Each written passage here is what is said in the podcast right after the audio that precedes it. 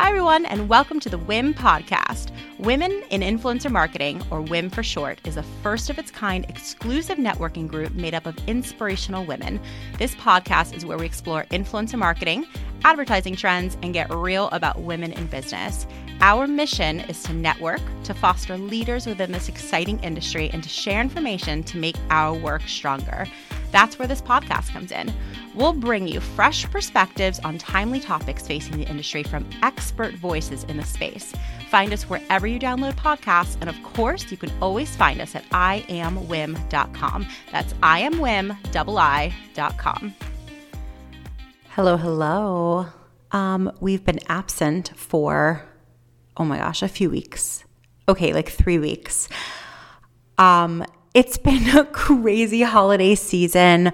Of course, all good things, but um, oh, I feel terrible when I miss weeks of the podcast because we have so many cool people, lots of knowledge to drop on everybody. So I hate when we drop the ball and don't stay on top of our recording schedule. But you are in for such a treat today. Um, today's episode, as we head into into a new year, a new decade, we're speaking with an incredibly huge company. Um, you may have heard of them. They're called Accenture. Um, it is a worldwide company that has also been in the news a lot for um, really embracing and taking on influencer marketing.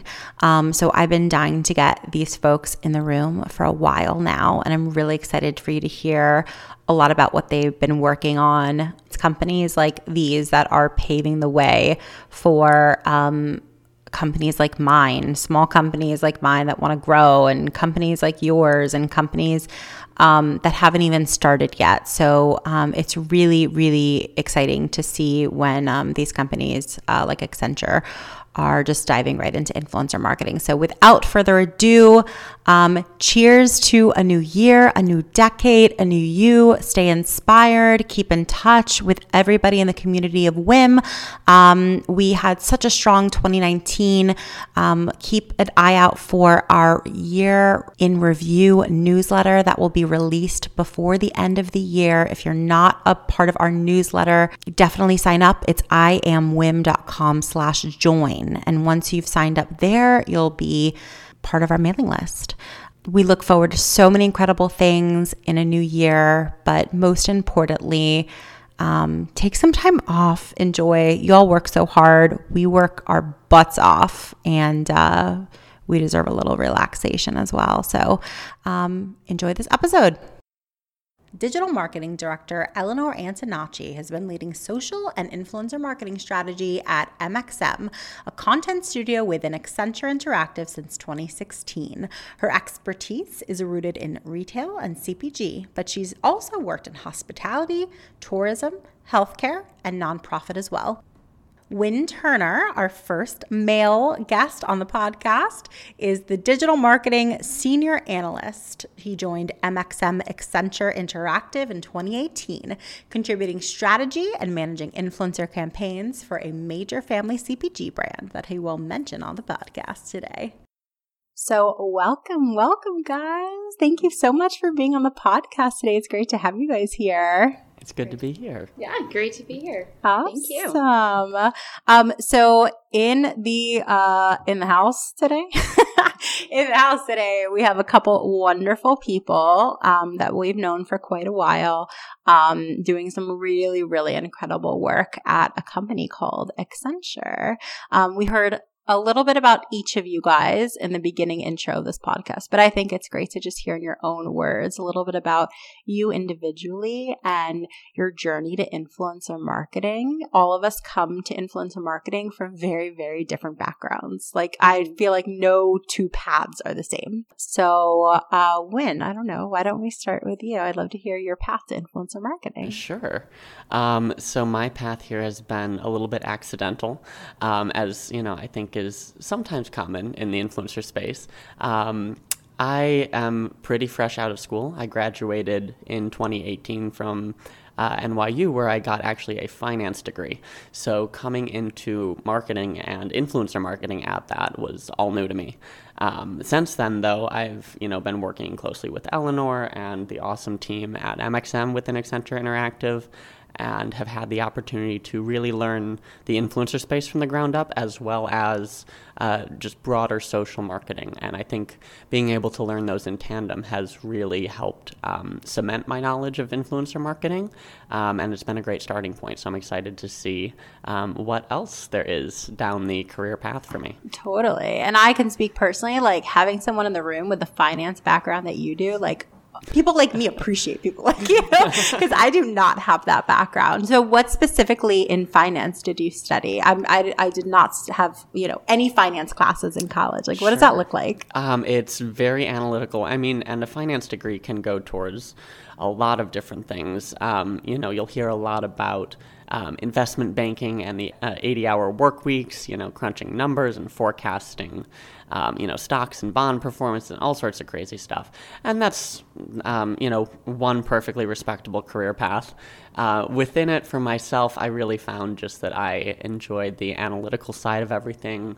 Um, you know, I enjoy getting nitty gritty in Excel, um, but maybe not for some of those super, uh, you know, heavy banking purposes. Um, there's not as much of a personal connection in the work you're doing there. So I think that's why I've really found uh, that finance is a good background for what I'm doing now in marketing. It really gives a lot of that analytical thinking that you need, that mindset. Um, it, it carries over in the sense that you can analyze pictures holistically and, and business problems holistically. And uh, all of those, I think, have been really beneficial in just bringing a sense of uh, order in a way to an industry and a bus- business that isn't always as organized. Yeah. So I appreciate that a lot, a lot. And so, what about you, Eleanor? How did you find your way to influencer marketing? So, like Wynn, um, I started in business undergrad. Thought I was going to do finance, but uh, soon realized that was not for me. Um, found marketing classes, loved them. Continued um, in a business administration track. Um, I have my MBA as well. So, um, you know, I've taken so many marketing classes. And through college, I was given um, amazing resources to find internships. And I started to stumble upon a lot of internships in social media. Now, at the time, social media really wasn't a career path that people were, were thinking of, right? If you told me I was going to have a job um, wholly based around Facebook at one point, you know, I, I would have said, you're, you're crazy, right? That's not a career path. Um, but I started interning with an event planner, um, handling social for her. I interned with iHeartMedia, which was Clear Channel Communications at the time, as well as some some other opportunities with um, within the university.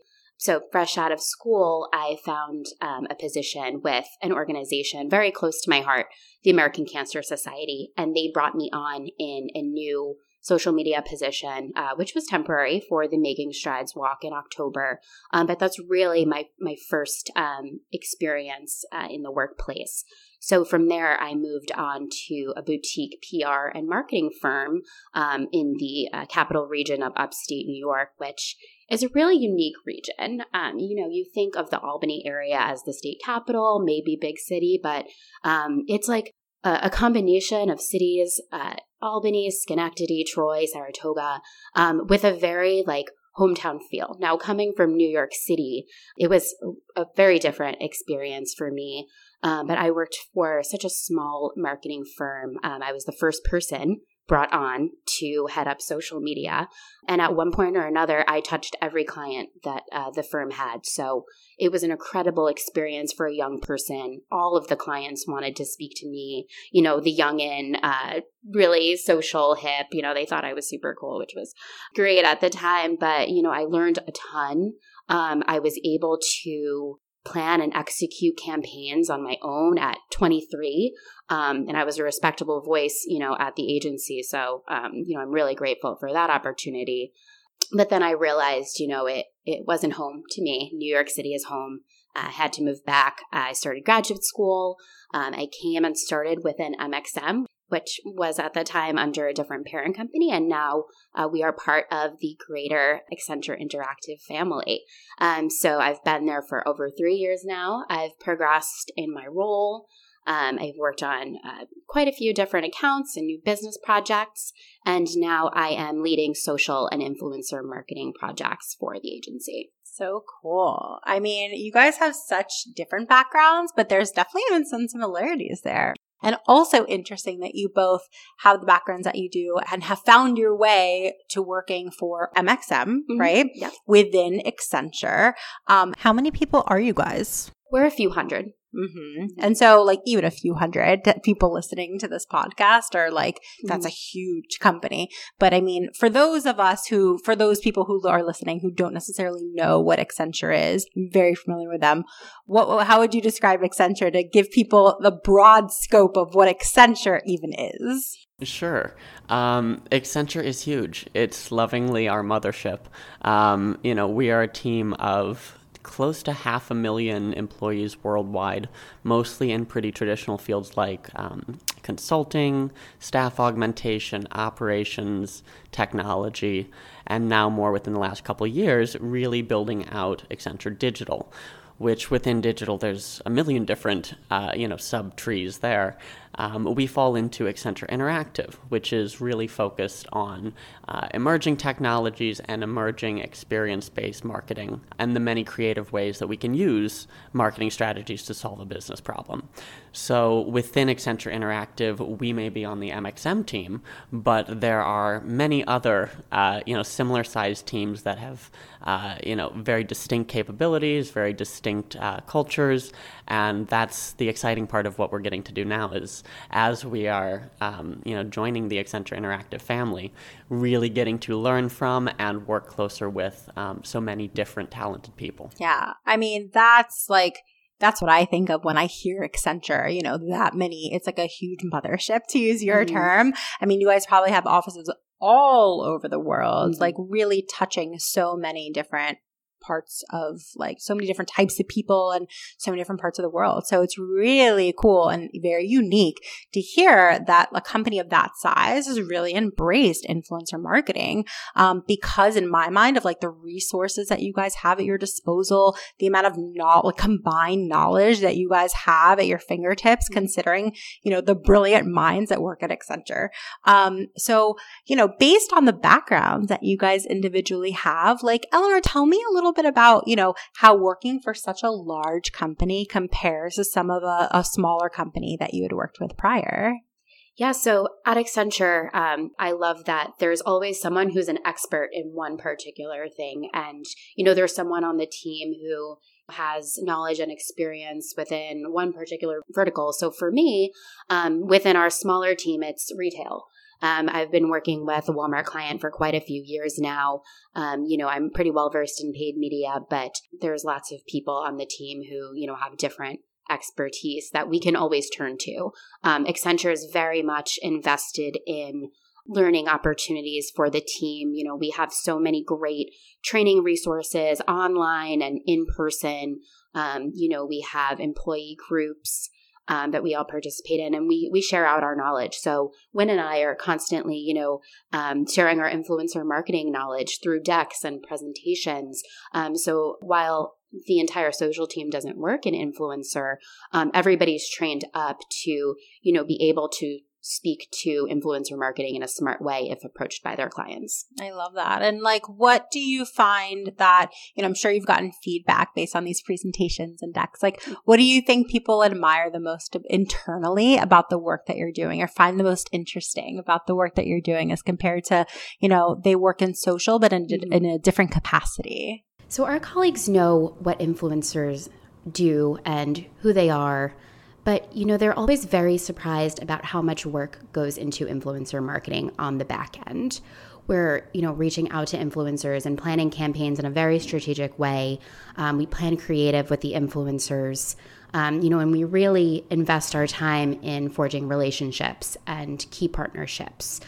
Uh, some people may think that influencer marketing is largely working with talent, sending them product, and being on your way. But it's it's really strategic, and I think a lot of our um, social colleagues do recognize that, but they're always surprised to hear how much we are doing. Well, they're the probably yeah. Mm-hmm. I mean, I can imagine that they're kind of surprised to hear you know, also like even the learnings that you guys take. Mm-hmm. So I'm sure like every campaign that you do, you take something from it. Uh, there's no guidebook to any of this stuff at all, and then you you know learn from it and you implement it hopefully in every subsequent um, partnership that you are working on. So, what have been some of the key learnings that you've taken from past partnerships that you would absolutely recommend putting into future partnerships? I'll let either one of you chime in on that one. That takes me to a few different things. I mean, I think any campaign is a great learning opportunity. We're taking everything into the next campaign in a way. Um, I think to build a little bit on what Eleanor was saying about things that impress our, our team, um, it, one thing that we always find interesting is to, of course, analyze the results of a campaign afterwards and see not only how that's done in comparison to our past influencer work, but in comparison to the traditional social we may be working on for that client. And I think it's been interesting in the past to see times where influencer content has been outperforming branded content. I think that's been something that's interesting not just to our team, but to our clients especially. I think in general, the thing that we try to learn from the most, uh, campaign over campaign or, or initiative over initiative, is the relationship. And I think in a business like Influencer, where so much of it is person to person based and it is about the connection you have with the person whose content you're looking at, you need to make sure that that connection carries over on the influencer and agency and brand side as well. So we make sure that as a campaign is wrapping, we as a team know who we've had a great relationship with on that project, who maybe is not the best person to work with for whatever reason that may be, and continuing to foster those positive relationships with the right people so that we can include them in the process at different times. We can have people ready to go when we know we have an urgent need or something. And at the end of the day, all that really does is enables us to deliver more reliable results to the client, but also deliver a more authentic connection for the audience that has been following that influencer and that person. And I can only imagine that a brand that signs on to work with your company is really looking for a high level of of workmanship, a high level, you know, quality product um, as the end result of a campaign. Um, I can only imagine that brands that come to a company like yours is really expecting a high quality work product, a really, you know, high performing campaign. You know, they come to you guys as experts. You know, you're not a small company and you come to the table with so much expertise. And I really appreciate the level that you're analyzing the results of these campaigns. You guys have both spoken about that quite a bit. So, my question is, what are you analyzing? Like, but like, what metrics are you using to analyze? That's the better question. So ideally, we would always have sales data. Um, mm-hmm. Unfortunately, you know, in most cases, that doesn't come. Mm-hmm. So we're measuring a few KPIs. One being engagement, right? We're partnering with influencers, speaking to their audiences, and we want them fostering communication and conversation among their audiences. So, you know, not just likes, and we've seen, you know, Instagram coming out with the removal of likes, um, but comments and swipes up, of course, driving traffic. Um, sometimes it's video views. So we're really looking at the program holistically. Another great KPI we measure is cost per content piece. So for one of our clients, when we were looking at the cost of influencers and and our strategy, and we started to see influencer rates increase over the last few years, especially over the last year. Um, you know, how did we attach value to our influencer program? And for one of our clients, they largely rely on influencer content to fuel their social channels. So we looked at the cost per content piece that each of our influencers was producing um, against the cost per content piece that uh, was brand creative shot in studio. And what we found was that influencer content um, is coming in at a fraction, a very, very small fraction of the price that the in studio creative was costing. And the client was pleasantly surprised. You know you know she always knew what she was spending on the program but really when you take a close look at that metric and you know you look at how much money you might be spending on content elsewhere then you look at how great our influencer content performs um, on that brand social channels it's, it's really a win So, talk to me about a little bit of who are some of the brands that you guys work with. I'm a bit familiar with them, of course, but tell everybody listening what are the different brands that you guys uh, are partnering up with? Sure. Um, my primary client uh, is in the uh, retail and CPG space as well. I work on uh, influencer campaigns for Mattel's family of brands, uh, which includes Barbie, Polly Pockets, uh, Fisher Price, and so on. Many of those, you know, early childhood household names. Um, so, in the context of what we do, our influencer programs are not so much uh, built into the larger social strategy. Um, we do, however, put a huge, huge focus on the measurement of our campaigns at each wrap and then improving that performance project over project. So it's not quite as, we don't have the same points of comparison that, um, that all clients do. But can still measure some great results um, in engagements and so on. So then my largest client is Better Homes and Gardens at Walmart.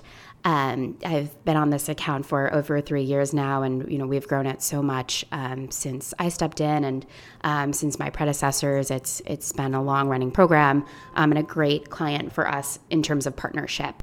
Um, so we actually have an always on approach with influencer marketing with this particular client. Um, they're largely invested in influencer marketing.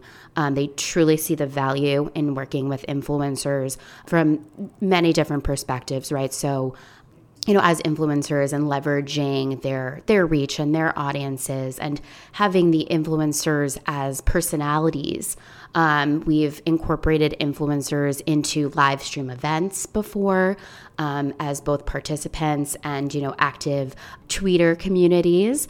Um, we've had them come to meet with editors um, to participate in events, you know, with the editors and with other influencers as well as brand ambassadors. Um, we've sent them out into Walmart stores um, to really show the shopping experience.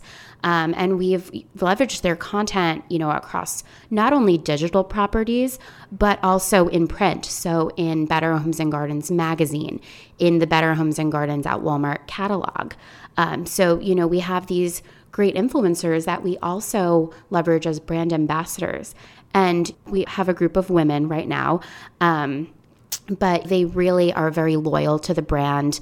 Um, many of them have been long term partners of the brand. So we've really forged our relationship over the last few years. Um, it's really mutually beneficial. We're, we're always, um, you know, striving to be the best partner as we can be um, provide them as many opportunities as we can, like exclusive events and you know wherever we can connect them um, with BHG editors. They they really see value in that, um, and we also repurpose their content um, across editorial properties online on bhg.com. Um, so there's there's a really robust program there. So interesting. I mean, to hear, I'm sure there's probably some sort of crossover between the types of influencers that each of you work on mm-hmm. uh, or work with, but um, there's definitely some distinctions as well. Um, I think it's a really interesting topic to talk about more of like a brand ambassadorship versus mm-hmm. like these one offs here and there. Um, I, you know, I don't know. I've spoken with some influencers lately about, you know, that exact thing.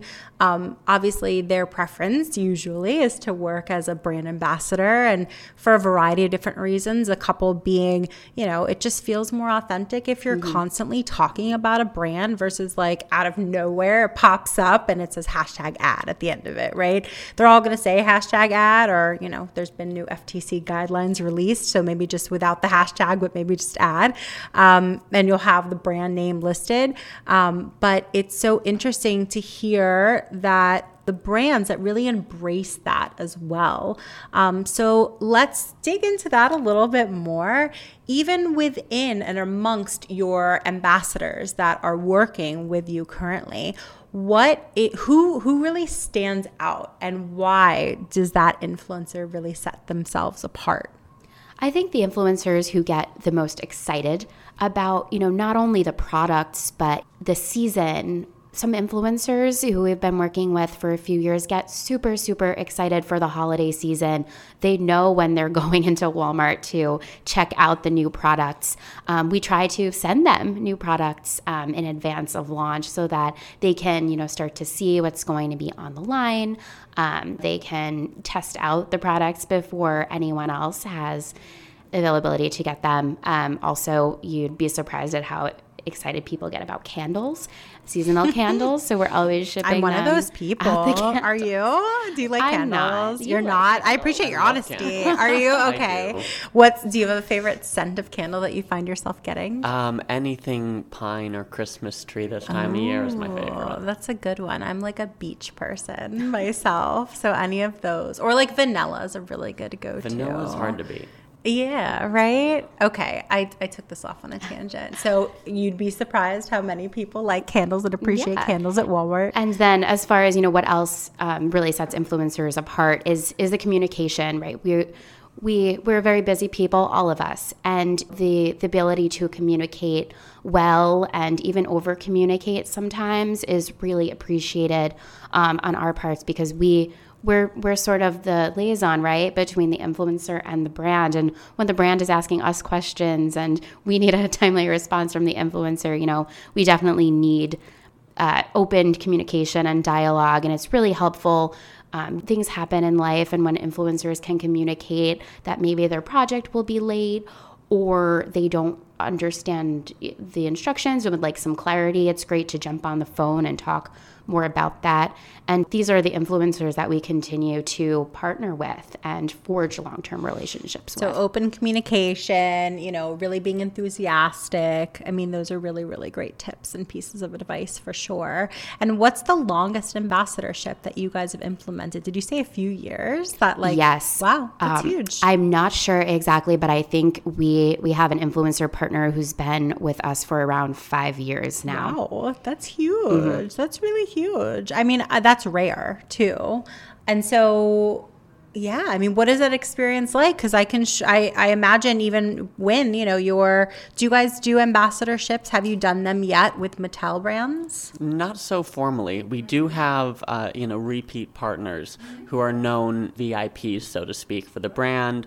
Um, you know, people that they've loved working with and that we have worked with on their behalf as well at different times. So we have a solid base of people who are not necessarily formally ambassadors exactly, but um, th- they're trusted partners. We know the kind of quality work they create and the kind of uh, relationship we can expect with them or their team. And so we do continue to go back to those repeat partners, and that is where we tend to see the best results. And I'm sure there are benefits to both, you know, because I mean, over the course of five years, that's a very long time. I mean, people, their content, I can imagine, has definitely changed over five years. And, you know, that person as a professional, like maybe they had a kid within that five years or so, and maybe they're not focusing as much on this, or maybe their kid grew up and now they can focus more on this. So there's, there's definitely a lot of life changes that can happen. So I'm sure there are benefits to each.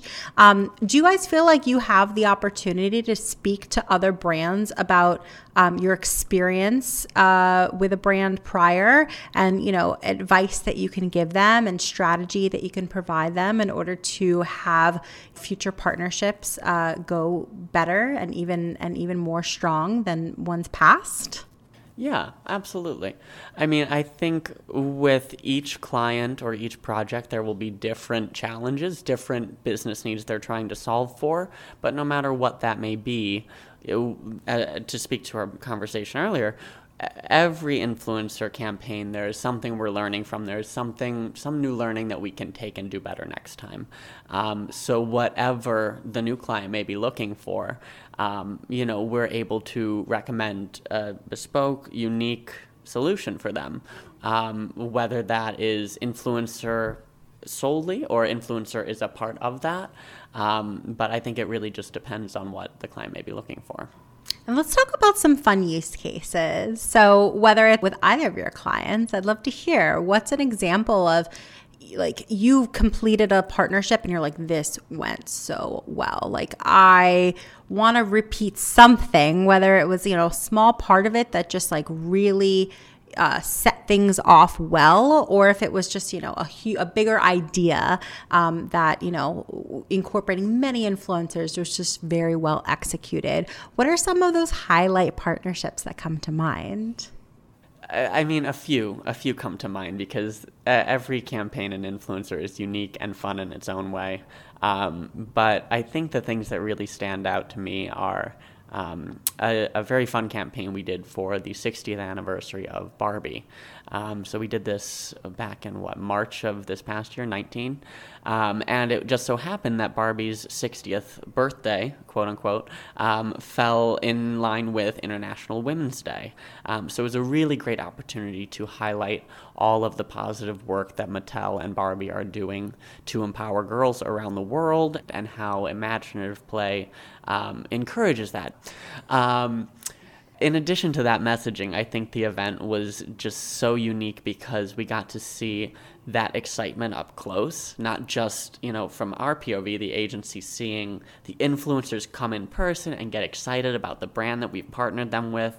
That that's one thing, but getting to see the connection that the influencer is making with their audience up close because in real time as the influencers are creating awesome stories from this Barbie, you know, party essentially, it's like a like a pop-up event. Um, then within a couple hours, the influencers' followers are coming out to the pop up shop, lining up around the corner, and uh, just to see the effect that it has that personal connection and that trust to make someone say, Oh, wow, I want to do that. I'm going to check that out. Um, I think was really, really impactful. You don't always get to see the impact of, uh, you know, that that connection that influencer marketing makes. Um, so I think all around, um, whether it's the messaging that we've been able to push with Barbie or some of those really unique types of activations, um, I, I, think have been some highlights and things we'll, we'll look forward to um, you know, trying again with different clients and different projects down the line. Yeah, that one sounds like kind of a perfect storm of like great messaging, like a 60th anniversary coming together, like International Women's Day, but also like an in real life opportunity. Um, and plus, like parents are always wanting to take their kids to something, right? Mm-hmm. So if it's like an instantaneous conversion. Yep. Um, so they're, you know, going to see a piece of content and be like, oh my gosh, that's this weekend. Like it's something that the parents can appreciate as like a nostalgia piece, and then their kids will just be able to have so much fun. They probably feel like all the feels, you know, like in exposing their kids to, you know, the revamped Barbie. Um, so that sounds like a kind of a perfect storm. But interesting to hear that it's a real life event, like an in real life, an in person event um, that and obviously something that you can easily track part of that conversion to be able to see like well how many tickets did we sell? Like how packed was this event? Um, so really interesting all around. And what about you eleanor? Like what are some what's a, a partnership that really maybe stands out in your mind as being particularly successful? So I would say we're always testing and learning. Um, so you know, with some of our retail clients, and our CPG clients, we're we're able to maybe test campaign ideas and different platform features on a smaller scale and then roll those out to larger campaigns. We do a lot of paid testing with influencer content. Um, we we leverage content in different ways across paid, across different platforms, um, using different platform features. So one of the activations that um, comes to my mind and uh, it's something that MXM had done a little bit before I, my time, and I jumped into at uh, the back end of the activation. But again, Accenture Interactive is um, very experiential. Um, so we're always creating custom experiences for consumers and you know leveraging influencers to be our partners in that. So our Better Homes and Gardens client um, flew all of our influencers. Now, at the time, this was 30 plus in a network, an ongoing network, to Des Moines, Iowa, to the Meredith Corporation headquarters and had the influencers um, interacting with the editors, doing DIY projects, um, you know, really showcasing their skills in the home space, styling sets, um, which the brand then shot with professional photographers and used across social um, in many different ways. So we did an event recap. The influencers shared um, which at the time this was 2016. There there was no Instagram stories at the time. Um, you know, our, our program was largely Facebook and Twitter. Um, but we were able to, you know, leverage the content uh, with branded pins and step-by-step DIYs that are highly saved on Pinterest. So, you know, it, it sort of created content that one wouldn't expect from such such an event and such an experience with a, a large group of influencers. Um, and that campaign, um, which was shot in July, Christmas in July, and then um, posted on the brands and influencers' social channels closer to the holiday season, really resonated with the audience. And the relatability, I think, of our influencers um, says a lot. Um, you know, we we work with influencers who model the Walmart consumer. And with you know the Better Homes and Gardens brand, um, their products are sold in over 3,000 Walmart stores across the country. Um, so while some of us, myself included, have a very urban New York City mindset, um, I think that was actually one of my my biggest learnings too. Was how do we relate with our female consumers in the Midwest?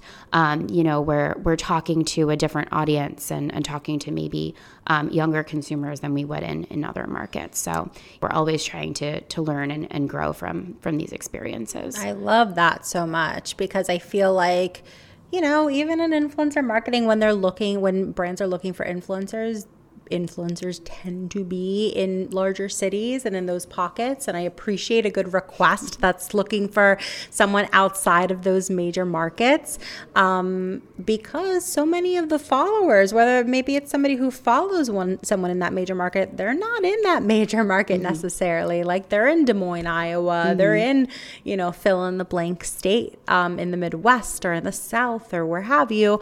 Um, and that's really important to keep in mind. And I think that even from a creative perspective, whether mm-hmm. it's the mm-hmm. influencer themselves or the agency on the brand's behalf, to just always keep that in mind of that's who we're reaching like that's who we're targeting and that's who we sh- we're doing this all for essentially um, so just to think more broadly and inclusively because mm-hmm. that's the reality of, yeah. of who's who's viewing this content who it's all for um, if you could give any advice to people listening to this podcast in regards to um, broadening their way of thinking in, re- in, in terms of influencer marketing, what would you tell them?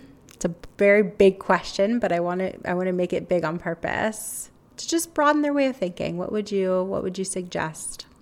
I would say most um, people, you know, think of influencer marketing as celebrity marketing, right? Um, and you know, a lot of our great success has come from partnering with micro influencers. Um, for people who you know have influence, maybe not a huge reach, um, but you know there there are people with maybe smaller, more connected audiences, um, and you know they're producing this authentic content that you know is resonating better with their audience and could possibly drive much more ROI for some of our clients. So, you know, people outside of the industry probably don't always realize that um, an influencer program could not include a celebrity at all, and many do. Mm-hmm, absolutely, I think that's great advice. What about you, Wynn? What would you, what would you suggest to people listening that would help them think a little bit more broadly? That that question takes me back to you know, what is influencer added space? It's a connection between someone with a large following and the people that are following them. You know, there has to be something that makes you stop and, and look at this person's content. Um, you know, even though you know that they have a couple hundred thousand followers at least, you're never going to know them in real life, but something connects you to them. Um, so I think in that sense, it's in broadening the scope of influencer comes from, you know, finding other places that that type of relationship is valuable. So when is that connection going to be valuable? It's not just when a brand, you know, wants 500,000 people to see this new product on X date for X sales goal, um, it's worked into their messaging at all times. It's worked into their content strategy at all times. Um, so I think some of what Eleanor has talked about, for example, working influencers into the creative process and working their content into the brand's creative strategy is a great way to sort of broaden the scope of what influencer can be. Um, I think more and more we're starting to see influencer move into that experiential space. Um, influencers are being called on not just for the big celebrity events, but also for um, you know smaller, more intimate events, whether it's the Barbie 60 event I was describing or um, other in-person experiential short-term pop-up type things. I, I, think there's a lot of ways to um, you know bring influencers offline and into real life to make that connection more tangible through everything a brand is communicating, whether it comes from the brand's mouth or the influencers. And now that we're this is the last episode of the year, um, and we're all everyone's sort of thinking ahead to 2020. It's the end of 2019. It's literally the end of a decade, not even just a year. So, what would you guys like? Like to see be different in 2020? I'd like to see the um, inauthentic influencer posts um, go away. Honestly, I think, you know, consumers are smart. And when we're creating more authentic experiences, um, they, they really resonate with the audience, and the audience will get turned off um, by influencers who, and, and even celebrities who just post to post and post just to make money. Um, so the influencers who, let's say, pose with a product, um, don't show themselves using the product, and don't show loyalty to the products. Um, you know, I hope and I do expect that a lot of that sort of content will will disappear. What about you, Wynn? Well, completely second that. um, I don't know if this is quite its own thing or, or partially the same, but in terms of that, I'd, I'd like to see influencer move away so much from the product focus um, or the brand focus and really get back to the messaging. Um, because I think when influencers are talking about a brand or a product, in the context of that messaging or that brand purpose that they really identify with, that's what's going to make the biggest impact. Um, I think that kind of connection is more valuable than any awareness you would get of somebody holding a, a box of skin cleanser. Um, it, it comes down to people are looking for connection, but they're also looking for brands that um, you know, resonate with them and have shared purpose. Um, and so I think as we head even more into that social mindset, that's what we're going to need to see from influencer content. I can relate to that. Like, I think it's important for us to just take off our work hats for a second and just like as a as I'm scrolling on Instagram and so I'm like looking through YouTube, you know, what do I want to see more or less of? And I agree with both of you guys. Just personally, um, I think that, you know, sort of filtering those things out and just bringing it back to what makes us feel good as people, like that's also advertising at its core is feel good content and feel good is authentic or else it would feel inauthentic. It wouldn't feel so good. And just getting back to messaging and not this like in your face like i'm a stupid consumer i'm a smart consumer. There are a lot of smart consumers out there to your point too. And um, oh, I agree with you both. Those are really, really good points. Um, so, we ask everybody this question on the podcast, and I'm so excited to hear both of your answers today. Um, what do you wish someone had told your younger self that would have given you a professional or personal advantage today? I wish that someone um, had told me to stand up for myself more. I think as a young person entering the workplace, you know, you, you don't have as much confidence to state your needs and your wants. And, you know, in past uh, roles, I, I felt as though I wasn't valued at times. Um, I felt as though I wasn't paid appropriately but I didn't have the confidence to say anything about that. And, you know, I picked up a lot of skills later on um, as I went through business school. But, you know, I think too, as a woman in the workplace, um, and it, things have changed in the last few years for the better, um, of course. But, you know, I think providing resources to your female employees to to grow and learn. And uh, being at accenture you know accenture does a lot of that really great stuff. Um, these sort of experiences were, were open to everyone at all types of companies. But you know luckily again companies are being more mindful about diversity and inclusion um, and hopefully everyone can can benefit from that in the coming years. Absolutely. I hope that as well what about you, Wynn? I would have to say, I think the thing I wish I knew the most was just how key confidence really is to being able to do whatever it is you're trying to do successfully. I, I would say I wish I had known that you don't need one to two years experience as every job description will say.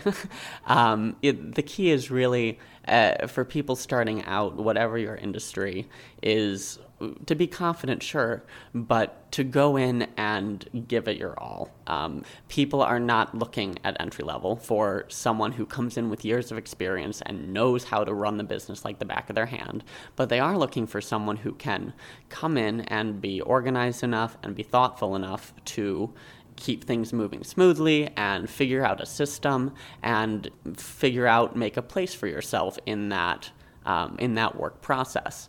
Um, so don't feel like you're coming in at a disadvantage if you don't have every one of the bullet points listed on whatever position it is you're starting or whatever new venture it is you're trying to do. Um, you just go for it and and you know stay on top of it, stay organized, and uh, you know be diligent with yourself until you get to that point where you feel like you actually have a handle on on the new exciting crazy thing you're doing. I love that. I mean having confidence and just enthusiasm that you bring to your your day to day that is good advice.